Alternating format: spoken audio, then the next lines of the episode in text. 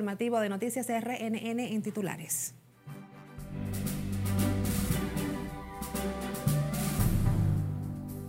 Presidente Luis Abinader asegura garantiza seguridad alimentaria con apoyo a productores. Anuncia subsidios continuarán. Los americanos han acostumbrado a eso. Hipólito Mejía pide a Estados Unidos rectificar medida contra azucarera. Presidente del Instituto Duartiano dice es responsable la postura del gobierno para defender la soberanía del país. Vicepresidenta de la República resalta los aportes del gobierno central al desarrollo de la educación en conclave internacional que tiene la República Dominicana como sucede. Y empresarios hoteleros españoles invertirán mil millones de pesos más para el turismo en República Dominicana.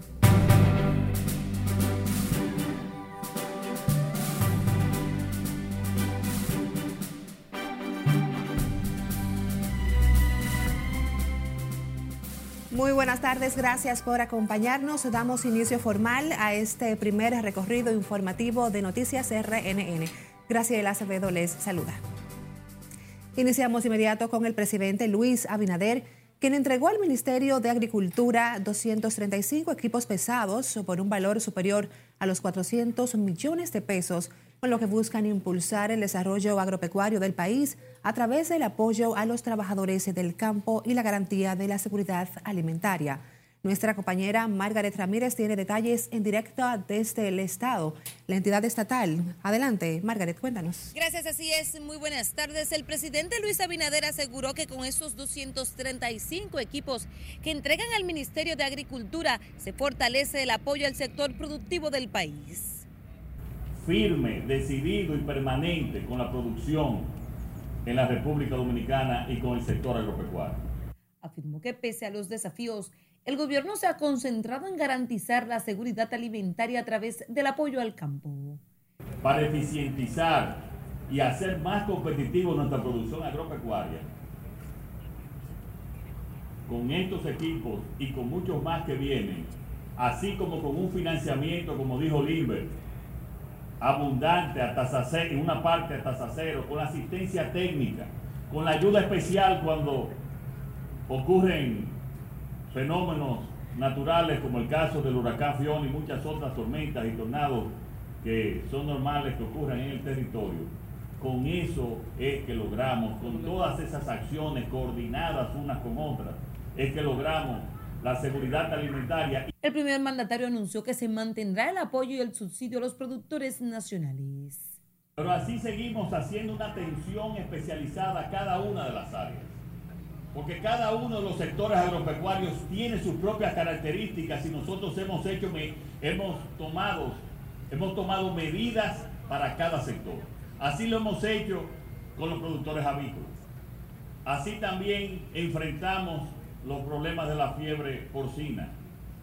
Este jueves el Ministerio de Agricultura recibió de la presidencia unos 150 tractores, 64 implementos de labranza, 6 cosechadoras, 15 sembradoras en proceso de compra y 3 perforadoras con una inversión de 415 millones de pesos. Estos tractores que hoy recibimos nos van a permitir incrementar y poder preparar y arar un millón doscientas mil tareas de tierra en todo el territorio nacional. Eso significa que con equipo propio del Ministerio de Agricultura vamos a multiplicar por tres. Es un 300% lo que anteriormente se hacía. El presidente Abinader y el ministro de Agricultura destacaron que la inversión se suma a 58 mil millones de pesos entregados a agricultores en préstamos el 20% de ese monto a tasa cero, así como los subsidios a sectores productivos nacionales. Los equipos serán distribuidos en todas las regiones del país a través de las oficinas del Ministerio de Agricultura. Es todo lo que tengo por el momento. A retorno contigo al estudio. Gracias por este reporte, Margaret Ramírez. Cambiamos información. El expresidente de la República, Hipólito Mejía, negó que exista maltrato o trabajo forzoso en la central romana, como lo ha informado Estados Unidos. Mientras que el ministro de Agricultura, Limber Cruz, espera que la sanción impuesta a esa empresa sea rectificada por la nación norteamericana. Lenzi Alcántara nos tiene más detalles en la siguiente historia. Los americanos han acostumbrado eso, como una acusación infundada fue calificada por el exmandatario Hipólito Mejía las emitidas por Estados Unidos a través del encargado de negocios de ese país, quien aseguró existe trabajo forzoso en la central romana en contra de sus obreros. Eso no tiene sentido. Eh, parece ser que esa es la norma del gobierno norteamericano ahora. Ya yo lo viví también con el gobierno de Bush y los amigos, de, y los amigos del Caribe ellos utilizaban el mismo esquema. Es un irrespeto En ese sentido, el exgobernante afirmó que la sanción desprendida de estas declaraciones, que constituye la suspensión de las importaciones de azúcar producida por ese emporio azucarero, es un intento de presión para que el país se adjudique la crisis haitiana. Yo no sé, pero es una bofetada al pueblo dominicano mientras que el ministro de Agricultura, Limber Cruz, pide que sea rectificada la disposición que perjudica tanto al país como a los miles de trabajadores de la Central Romana. No hay evidencias de que Central Romana esté haciendo lo que ellos están indicando. Eh, todos ustedes saben que la, caña, eh, el azúcar de la caña, es uno de los productos de exportación más importantes que tiene la República Dominicana. Tanto el expresidente de la República como el titular de Agricultura fueron abordados sobre los temas al participar de la entrega de maquinarias al ministerio por parte del presidente de la República, Luis Abinader. Lenzi Alcántara, RNN. Y sobre este tema, el presidente de la Comisión de los Derechos Humanos de la Cámara de Diputados, Juan Dionisio Restituyo, dijo que visitó los campos cañeros de Central Romana y no encontró fallas a las condiciones laborales y que tampoco son suficientes como para que Estados Unidos justifique el bloqueo en la cuota azucarera. Cesarina Ravelo nos amplía. Ay, entonces ahora que se dan cuenta si tiene más de una década en eso. Precisamente cuando el gobierno de la República Dominicana se ha opuesto corredor humanitario hacia Haití. En el Congreso condenaron la decisión anunciada por los oficiales aduaneros y de Seguridad Fronteriza de Estados Unidos. Impedir la entrada de la cuota azucarera del Central Romana a Estados Unidos por los supuestos abusos laborales es una intromisión que, según estos legisladores, el gobierno debe responder con determinación. La respuesta de Estados Unidos, que ha sido siempre así, es, esa, pero no es a la Central Romana, es precisamente al gobierno de la República Dominicana para que acepte ese chantaje de que carguemos con esa desgracia nacional que pasa en Haití. Nosotros no podemos, todo el mundo está cansado de decírselo. Juan Dionisio Restituyo visitó los campos cañeros de la empresa azucarera y como Comisión de Derechos Humanos de la Cámara Baja, según testifica, no hay violaciones laborales de la magnitud que denuncia el encargado de negocios de la Embajada estadounidense, Robert Thomas. Hay que ponerle un pare a la intromisión de los norteamericanos a la República Dominicana y creo que este es el momento. Porque si hay violaciones laborales en el Central Romana, entonces tienen que actuar las autoridades dominicanas, porque este no es un territorio eh, norteamericano. Yo pienso que lo que, lo que han querido, y se nos lo ha dado con Punta Cana, que ha querido extender el territorio norteamericano a la República Dominicana, como está en Puerto Rico, ellos están presionando para a esos fines. En la Fuerza del Pueblo también respondieron a lo que definieron como un tremendismo de Estados Unidos en contra de la política migratoria nacional. Tiene todo el derecho la República Dominicana de repatriar a todo lo que esté ilegal en su territorio, como lo tienen los americanos. Lo que no aceptamos es de ninguna manera esa injerencia de quererle trazar política a la República Dominicana para que decida lo que tiene que hacer con los indocumentados en el país. Los congresistas esperan que, como lo hizo contra el comunicado, esta vez el gobierno responda con firmeza a la reprimenda económica aplicada al Central Romana. Cesarina Ravelo, RNN. El presidente de la Asociación de Hoteles y Turismo de República Dominicana abogó por una salida armoniosa al enfrentamiento del país con Estados Unidos tras las críticas de la embajada a la, a la política migratoria local. Siledis no está en directo y nos amplía aún más este tema. Adelante, Siledis, cuéntanos. Muchísimas gracias, así es. La delicada situación entre República Dominicana y Estados Unidos sigue generando opiniones. No, realmente Estados Unidos es nuestro principal aliado en materia económica.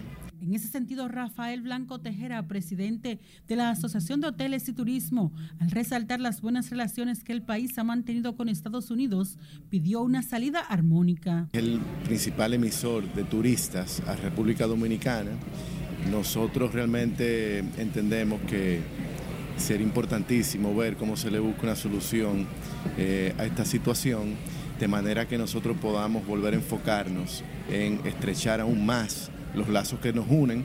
Blanco Tejera también enfatizó que los turistas estadounidenses representan el 40% de los viajeros que ingresan al país, un intercambio que hay que cuidar, mientras negocia de un trato diferencial a las personas por su color de piel. Parte de lo que nos caracteriza como destino turístico incluso es la cordialidad, el respeto y la profesionalidad del trato del dominicano, no solo a los turistas, sino también a nuestros colaboradores, sino también el impacto positivo que tenemos en todo nuestro destino y nuestras comunidades. Mientras el expresidente del Partido Revolucionario Moderno, Andrés Bautista, dijo que a República Dominicana no se le puede exigir hacer más por Haití. Hemos hecho más de lo que podemos por el pueblo haitiano y se está respetando esa solidaridad que ha habido. Los Estados Unidos tienen un inmenso territorio que si ellos tienen tanto cariño, si realmente se sienten comprometidos con Haití, pueden hacer mucho por ese pueblo que tanto necesita. Según el presidente de Ores, hasta el momento el turismo dominicano no se ha visto afectado ante la intervención de Estados Unidos en la política migratoria de República Dominicana. El sector turismo es uno de los que más aporta a la economía de República Dominicana. Por el momento son los detalles que les tengo. Ahora retorno con ustedes al set de noticias. Gracias por este informe, Siledis Aquino. El gobierno sigue apostando al desarrollo del turismo con la inversión extranjera para el crecimiento económico que exhibe el país y seguir posicionando a la República Dominicana como el mejor destino de la región. Así lo reafirmó este jueves el presidente Luis Abinader durante un encuentro con empresarios hoteleros españoles quienes anunciaron una nueva inversión de mil millones de dólares. Conectamos ahora con Lauri Lamar que nos tiene detalles. Adelante, Lauri. Muchísimas gracias. Buenas tardes. En el encuentro con el mandatario, el ministro de Turismo e inversionistas hoteleros, se evaluaron los principales temas de la agenda turística del país. El presidente Abinader destacó que la alianza público-privada es fundamental para el desarrollo económico de la República Dominicana. Escuchemos.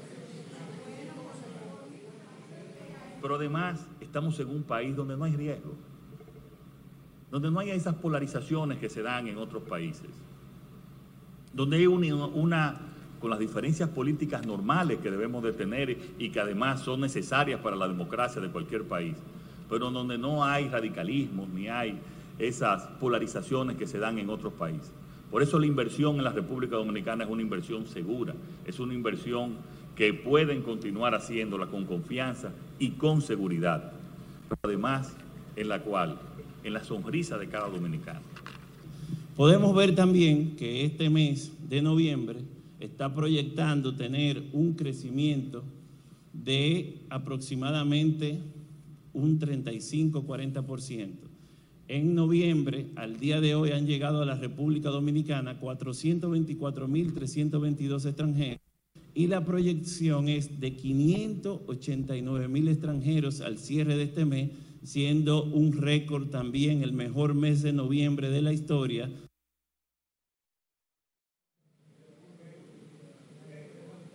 En esta actividad, ejecutivos de la cadena hotelera española Inverotel reconocieron la labor del Gabinete de Turismo en la recuperación y logros del sector.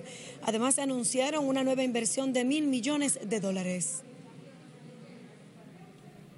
Es algo por lo que debemos celebrar y que nos obliga a dar gracias a quienes lo han hecho posible, comenzando con las autoridades del Gabinete de Turismo, liderado por el presidente don Luis Abinader y dirigido por el ministro Collado, por el trabajo de récord que han realizado para posicionar al país como destino y las facilidades que han promovido para permitir la llegada de visitantes.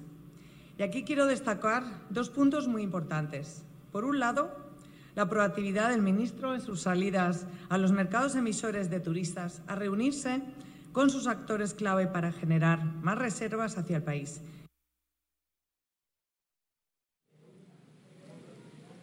El ministro de Turismo aseguró que la República Dominicana se prepara para cerrar el año superando la barrera de los 7 millones de visitantes, lo que continuará dinamizando la economía y el desarrollo del país. Los empresarios hoteleros españoles además exhortaron al gobierno dominicano continuar trabajando de la mano con el sector privado para mantener el país posicionado en la región. Es todo lo que tenemos de mi parte, así que retornamos al estudio.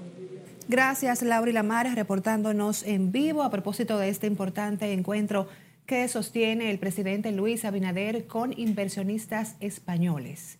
Hacemos ahora un punto y seguido y les invitamos a que visiten nuestras redes sociales para que siempre se mantengan informados. Pueden igual enviarnos sus denuncias a través de nuestro WhatsApp 849-268-5705. Puede también escucharnos a través de plataformas de audios. Pausamos. Siga con nosotros.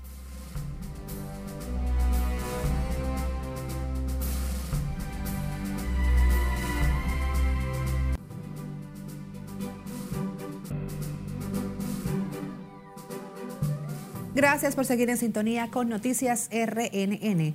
Estados Unidos continuará expulsando de forma expedita a los migrantes que cruzan ilegalmente sus fronteras y no tengan base jurídica para quedarse en el país. Así lo expresó el subsecretario interno de la Política Fronteriza e Inmigraciones del Departamento de Seguridad Nacional, Blas Núñez Neto. Cesarina Ravelo nos pone al tanto de este y otros temas en las internacionales. Las declaraciones también aclaran que la medida se ejecutará aún terminadas las restricciones al asilo impuestas en 2020 por el expresidente Donald Trump y que vencen el próximo 21 de diciembre. Además, indicó que conversan con otros estados para repatriar a nacionales cuyas devoluciones a sus países de origen no pueden hacer de forma directa cuando no existen relaciones diplomáticas con el país de origen, como es el caso de los venezolanos. El partido del presidente saliente de Brasil, Jair Bolsonaro, tendrá que pagar 10 millones de reales tras ser multado por pedir que se anulen los votos de las elecciones del pasado 30 de octubre que dieron la victoria a Luis Ignacio Lula da Silva. El máximo órgano electoral dijo que la condena es debido a que Bolsonaro y sus seguidores no cuentan con ninguna prueba que justifique una revaluación en las urnas. Un niño de 5 años fue rescatado con vida tras haber sobrevivido más de dos días bajo los escombros de su vivienda en la provincia indonesia de Java Occidental, gravemente afectada por el terremoto del lunes pasado. El pequeño fue encontrado debajo de las ruinas que estaban sujetas por un armario que, afortunadamente, le dejaba espacio para respirar. La policía de la ciudad de Matura, en el estado indio de Uttar Pradesh, acusó a las ratas de comerse 581 kilos de marihuana. Sin embargo, la versión policial fue considerada poco convincente por la justicia, por lo que ordenó presentar pruebas este 26 de noviembre de que la marihuana decomisada fue efectivamente consumida por los roedores. La Duma del Estado de Rusia declaró en última lectura una reforma que endurece y amplía los castigos contra quienes difundan contenidos LGTBI con medidas que ya se extienden únicamente al ámbito de los menores de edad. La reforma impone una pena de 400 mil a 800 mil rublos, lo que equivale a casi 13 mil 500 dólares de multas para ciudadanos y funcionarios que violen la normativa, mientras que las instituciones podrían pagar hasta 5 millones con el objetivo de combatir lacras como la pedofilia, aunque para las organizaciones defensoras de los derechos humanos supone un paso más en la represión contra el colectivo LGTBI. En las internacionales, Cesarina Ravelo, RNN. La presidenta del Consejo de Ministros de Italia, Giorgia Meloni, homenajeó las hermanas Mirabal un día antes de que cumplan 62 años de sus asesinatos. Giorgia Meloni mencionó a Patria Minerva y María Teresa Mirabal con motivo al Día Internacional de la Eliminación de la Violencia contra la Mujer instaurado por la ONU cada 25 de noviembre. La giornata internazionale per l'eliminazione della violenza contro le donne. Il 17 dicembre 1999 l'Assemblea generale delle Nazioni Unite ha istituito questa giornata e ha scelto di fissarne la celebrazione il 25 di novembre, una data che ricorda l'assassinio di Patria, Minerva, Maria Teresa, le tre sorelle Mirabal che nel 1960 vennero seviziate e uccise dal regime del dittatore dominicano Rafael Leonidas Trujillo Molina. Meloni es la primera mujer en ocupar el más alto cargo de Italia. Hizo la mención de las heroínas asesinadas el 25 de noviembre de 1960 por la tiranía de Rafael Leónidas Trujillo Molina, que se extendió desde 1930 a 1961. Un grupo de haitianos se enfrentó a pedradas en las proximidades del puente fronterizo por Dajabón. Nuestro corresponsal en la zona, Domingo Popoter, tiene los detalles. Los incidentes se agudizan en reclamo a las deportaciones de ciudadanos haitianos que hacen las autoridades dominicanas. Este jueves un grupo enardecidos de haitianos se lanzaron piedras y botellas a compatriotas que trataban de cruzar del lado de Juana Méndez.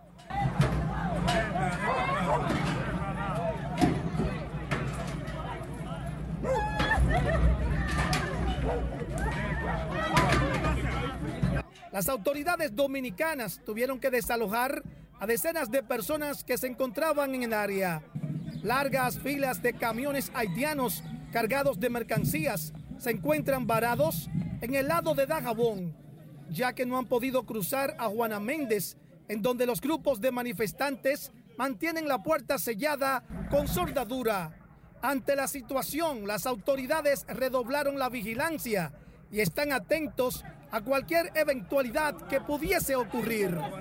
En la frontera dominico-haitiana, Dajabón, Domingo Popoter, RNN. Hablemos de la Dirección Nacional de Control de Drogas, aquí con apoyo del Instituto Postal Dominicano y el Ministerio Público incautó 99 envolturas de cocaína ocultas en el interior de cajas de tabacos que serían enviadas hacia los Estados Unidos. Las sustancias fueron detectadas cuando los agentes antinarcóticos realizaban labores de verificación en uno de los depósitos del impostón. Allí se encontraron las cajas depositadas por un individuo residente del ensanche Espaillat con destino a Brooklyn. Luego de realizado una revisión donde se confirmó los tabacos contaminados con la cocaína con un peso equivalente a 1.3 kilogramos. La Policía Nacional identificó este jueves a los presuntos autores que ingresaron armados y encapuchados la madrugada del pasado domingo al destacamento de Jaina Moza en Santo Domingo Este y sacaron a un preso quien había sido detenido por la unidad táctica tras ocuparle un arma de fuego supuestamente ilegal. La persona que se fugó fue identificada por la institución del orden como Julio Alberto Castro Roa, mejor conocido como Félix fue apresado el pasado domingo alrededor de las 10.30 de la noche. De acuerdo con Diego Pesqueira, vocero de la uniformada, se están profundizando las investigaciones. Indicó que hay ocho personas detenidos para fines de investigación. El Ministerio Público abrió este jueves acusación en contra de otras cuatro personas por la muerte del joven David de los Santos, fallecido a causa de los golpes que recibió en un destacamento policial. Entre ellos figuran los agentes de seguridad de la plaza comercial, a donde en principio fue detenido de los Santos y posteriormente llevado al cuartel, donde fueron acusados de detención y encierros ilegales. Se trata de Ambiori Montero Otaño, Álvaro David Beltrán Pérez, Yubaris Méndez Ferreras y Juan Reyes de la Cruz, quienes se detuvieron al joven en la plaza Agora Mall y llamaron a la policía para que fuera sacado del lugar. Contra estos, el Ministerio Público solicitó al segundo juzgado de la instrucción del Distrito Nacional dictar apertura a juicio e imponerle garantía económica, impedimento de salida y presentación periódica como medidas de coerción. Seis miembros de una familia quedaron a la intemperie luego de que un fuego destruyó la vivienda donde residían en el sector Atoviejo de San Juan de la Maguana. Julio César Mateo con la historia. El panorama es desolador en la calle principal del sector Atoviejo en San Juan de la Maguana. Yo estaba trabajando y recibí una llamada aquí de mi vecina y me dijo que viniera, que mi casa se estaba quemando. Y cuando llegué, pues encontré esta situación. Eh, no había luz desde anoche, la luz estaba dañada y me dicen que cuando la estaban arreglando, pues la luz llegó muy fuerte y provocó este desastre. La familia conformada por seis miembros perdió todo lo que tenía. Eh, recibí la sorpresa cuando me llaman y me dicen que la casa de mi hija se estaba quemando y que en verdad ella estaba muy mal. Y arrancamos, arrancamos para acá, su mamá y yo.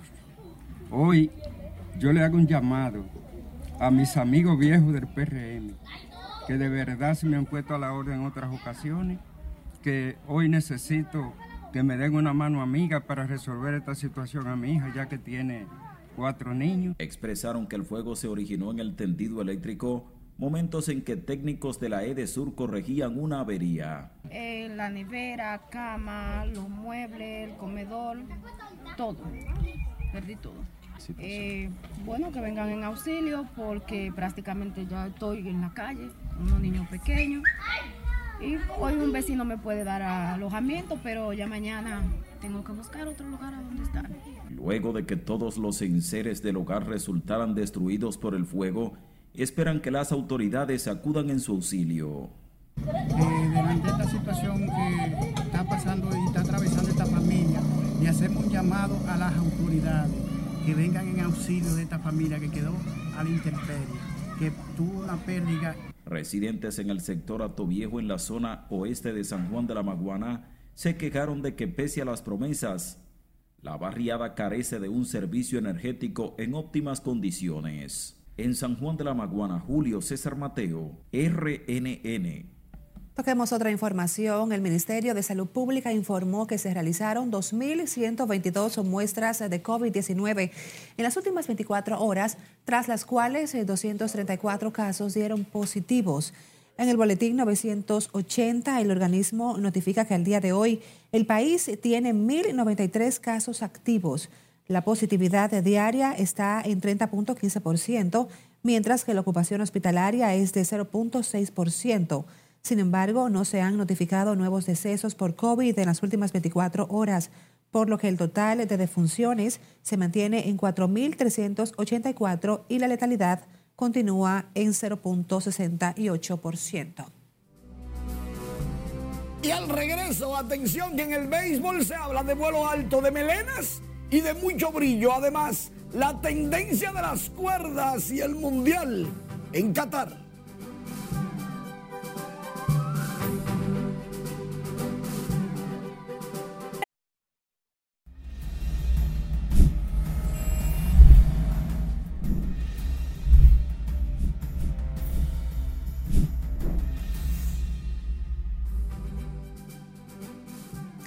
Y precisamente en nuestra línea de WhatsApp nos llegan sus denuncias e inquietudes y Perla Gómez les presenta parte de ellas a continuación. En un video captado por cámaras de seguridad que llegó a nuestra redacción, muestra cómo antisociales intentaron asaltar la residencia materna de la esposa del exdiputado y presidente del movimiento rebelde Juan Uvieres. Los delincuentes llegaron en una jipeta Honda CRB color gris por lo que el político presentó una denuncia pública. El hecho ocurrió en el barrio Monegro de Cristo Rey. En este audiovisual que llegó a nuestra plataforma se escucha a una mujer que se vio en la obligación de acudir al Palacio de la Policía Nacional en busca de una patrulla policial tras varias llamadas realizadas a las autoridades y no obtener respuestas para que acudan a casa de su hija en Arroyo Hondo, ya que en el interior, según relata, se encontraban dos delincuentes. La naturalidad en la que un hombre confiesa todos los detalles de su última fechoría ha causado revuelo en las redes sociales. El individuo narra parte de sus hazañas de robo e intento de homicidio. A las 5 de la madrugada penetró a una residencia y sustrajo un celular con un cuchillo en mano, que luego vendió por 1.500 pesos. 1.500. Ah, pero usted fue bien. Entonces, ¿por qué te dicen el hombre araña? ¿Y lo pedí de ¿Eh? ¿Y lo pedí de ¿Lo pediste en Aidao de una vez? Ay, ay, ay se hace llamar el hombre araña por su forma peculiar de escalar hasta edificios de cuatro niveles y lograr su objetivo, robar. Hasta una cuarta. ¿De dónde tú eres, hombre araña? De fuego a fuego. Ok. A coger calle ahora, hombre araña. No importa lo que venga.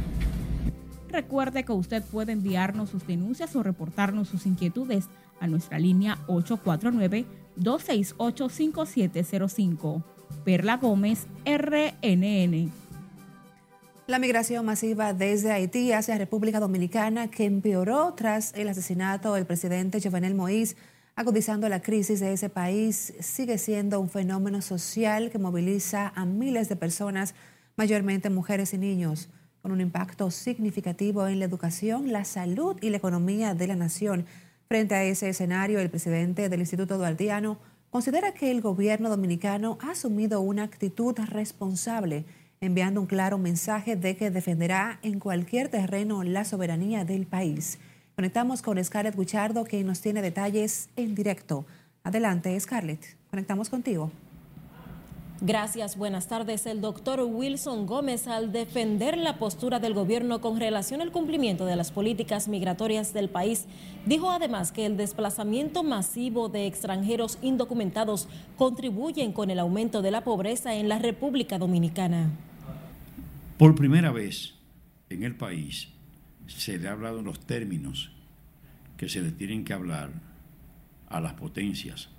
El doctor Wilson Gómez, al respaldar la posición del gobierno dominicano con relación al cumplimiento de las políticas migratorias, dijo además que el desplazamiento masivo de extranjeros indocumentados contribuye con el aumento de la pobreza en la República Dominicana. Gómez explica que la permanencia de los ilegales en el país absorbe una importante partida del presupuesto nacional, recursos que deberían ser destinados a mejorar la calidad de vida de los dominicanos.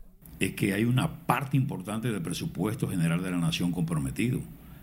Hay quienes hablan de hasta un 40%, porque es que la cantidad de parturientas que asiste a los centros hospitalarios del país realmente es desbordante.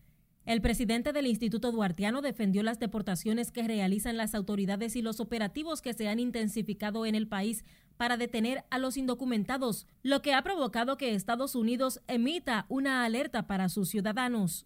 Estados Unidos no estaba acostumbrado a que desde la República Dominicana se le den respuestas enérgicas y categóricas como las ofrecidas por el presidente de la República, el licenciado Abinader, y la autoridad nacional. Y eso realmente sorprendió a determinados estamentos que han reaccionado de manera intempestiva y reflexiva, haciendo aseveraciones, pretendiendo justificar actitudes que lejos de justificar las mismas, evidencian aún más la mentira que se dice en cada caso. El gobierno dominicano continúa deportando a cientos de ilegales hacia Haití, generando quejas de haitianos residentes en República Dominicana que cuestionan el proceso. En tanto, otros abocan por un diálogo que involucre a todos los actores de la sociedad. De algún modo, hay que admitir que hay algo que anda mal y por esa razón eh, tenemos eh, yo diría, esas críticas. Pero si deportar a una persona que está ilegal es una cosa normal de todos los países del mundo, pero no maltratarlo. Porque a nosotros le dan un, documento, está vencido, ¿verdad? A renovarlo. Nos dicen que vuelve a buscarlo de tres meses. Ya hay muchos que tienen más de dos años y no ha recibido esos documentos nuevos todavía. Y con el mismo recibo ellos te dan, ellos te llevan con ese mismo recibo. Y cuando llega allá, hay muchos que lo sueltan, hay muchos que lo llevan para allá, para Haití, con todos los recibos que, que ellos te dan. Desde el año 2020, la Dirección General de Migración ha deportado a más de 150 mil extranjeros que estaban en el país de manera irregular. Esta es la información que tengo de momento. Paso contigo al centro de noticias. Gracias por los pormenores, Scarlett Guichardo. La vicepresidenta de la República, Raquel Peña, encabezó el acto de apertura de las reuniones del Consejo de Ministros de Educación y Cultura del Sistema de Integración Centroamericana. En el evento, la vicemandataria resaltó la importancia de la educación en el desarrollo político, social y económico de los diferentes países. Nelson Mateo está en directo y nos tiene los detalles. Adelante, Mateo, cuéntanos. Muy buenas tardes, tal y como tú afirmas en este cónclave internacional sobre educación y cultura, Raquel Peña, vicepresidenta de la República en representación del gobierno dominicano, recordó los grandes aportes que ha hecho esta gestión para defender y desarrollar el sector educativo nacional.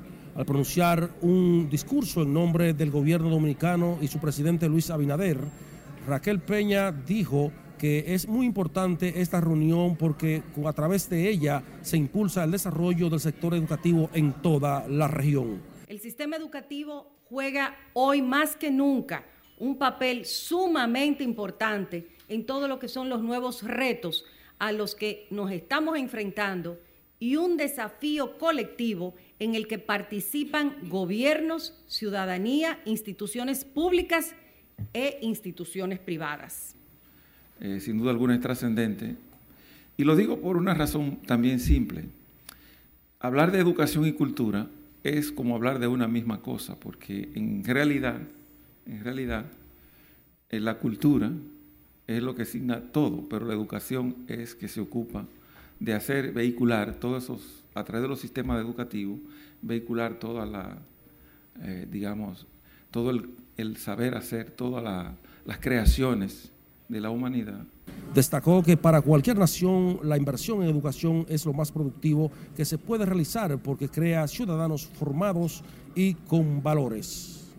Raquel Peña adelantó que es de suma importancia que en este encuentro regional haya un trabajo conjunto para poder desafiar los sistemas educativos, ya que esos conforman una serie de cambios que afectan a los ámbitos sociales, político, económico y tecnológico como resultado del desarrollo de los procesos que vienen sucediendo y transformando a las sociedades.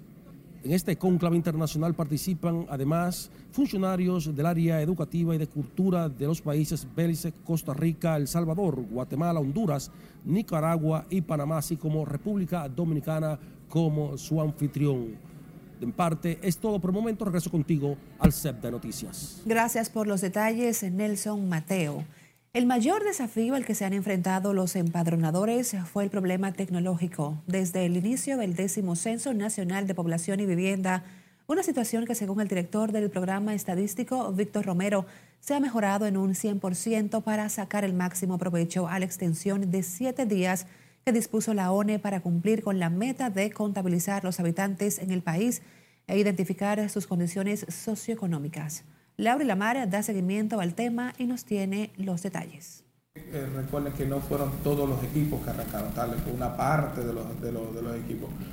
Los fallos en la configuración que presentaron los equipos tecnológicos utilizados por los empadronadores durante los días en que se ha estado desarrollando el censo son una de las principales trabas que impidieron concluir el proceso en el tiempo inicialmente establecido. De acuerdo con el director del censo, Víctor Romero, a esto se suma también la deserción de empadronadores por distintos motivos.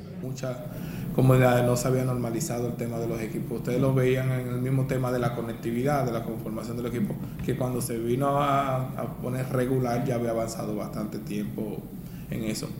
Y también el mismo hecho de la conectividad generaba que eh, eh, personas, algunos se frustraban y salían del proceso, entonces el, arranque fue más lento en, en toda esa provincia.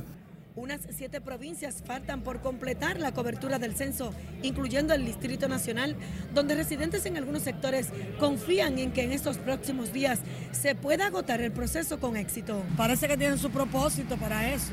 Y yo lo apoyo el censo, porque díganme ustedes, si no sabemos cuántos somos, ¿cómo van a hacer la cosa? Eso es así. Si se necesita o no una semana, dos semanas más, hay que cogerlo. Porque es que es un, es un dinero que se está invirtiendo, que el país se está invirtiendo. Y, no se puede desperdiciar. Hay que terminar de hacerlo, no, no importa que sea un mes más que necesitemos. El decimocenso nacional de población y vivienda, que cuenta con nuevas implementaciones en el proceso y gestión de registros de datos, tiene un presupuesto de 3.600 millones de pesos para el diseño de políticas públicas que permitirán mejorar la calidad de vida de la población.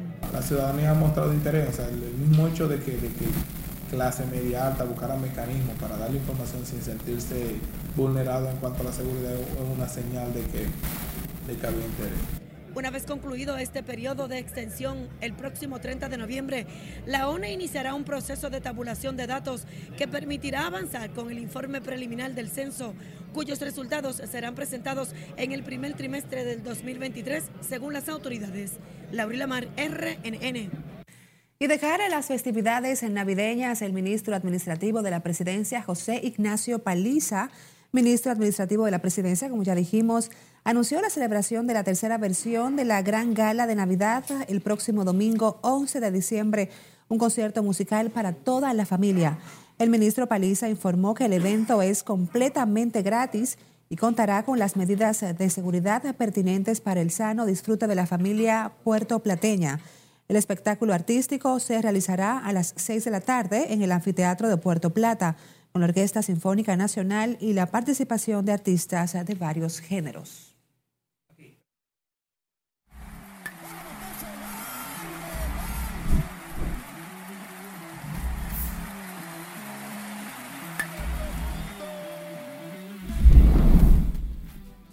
Y ahora es tiempo de hablar de deportes. Vamos a escuchar y ver cuáles son las importantes informaciones que tiene que comentarnos nuestro analista Manuel Díaz. Adelante Manuel, estamos contigo. Gracias, muy buena, Graciela. Definitivamente que el béisbol invernal de la República Dominicana acapara todas las pasiones habidas y por haber. Vamos a iniciar precisamente con este juego entre Águilas Cibaeñas y Gigantes del Cibao. Gerard Encarnación disparando cuadrangular de tres carreras y las Águilas ahí mismo decretaron el triunfo, ganándole 4 por 3 a los gigantes, actuales campeones, y las águilas siguen volando alto.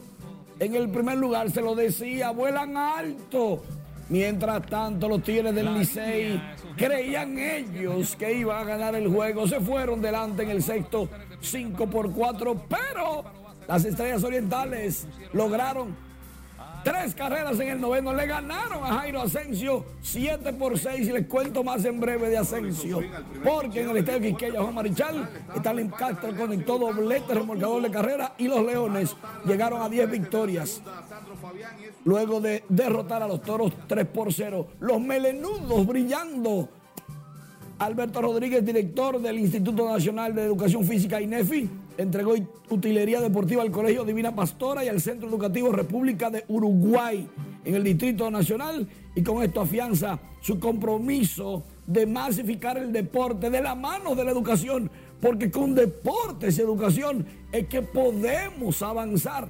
No todo es rigurosidad. Alberto está iniciando muy bien, pero mientras tanto calentamos la pelota.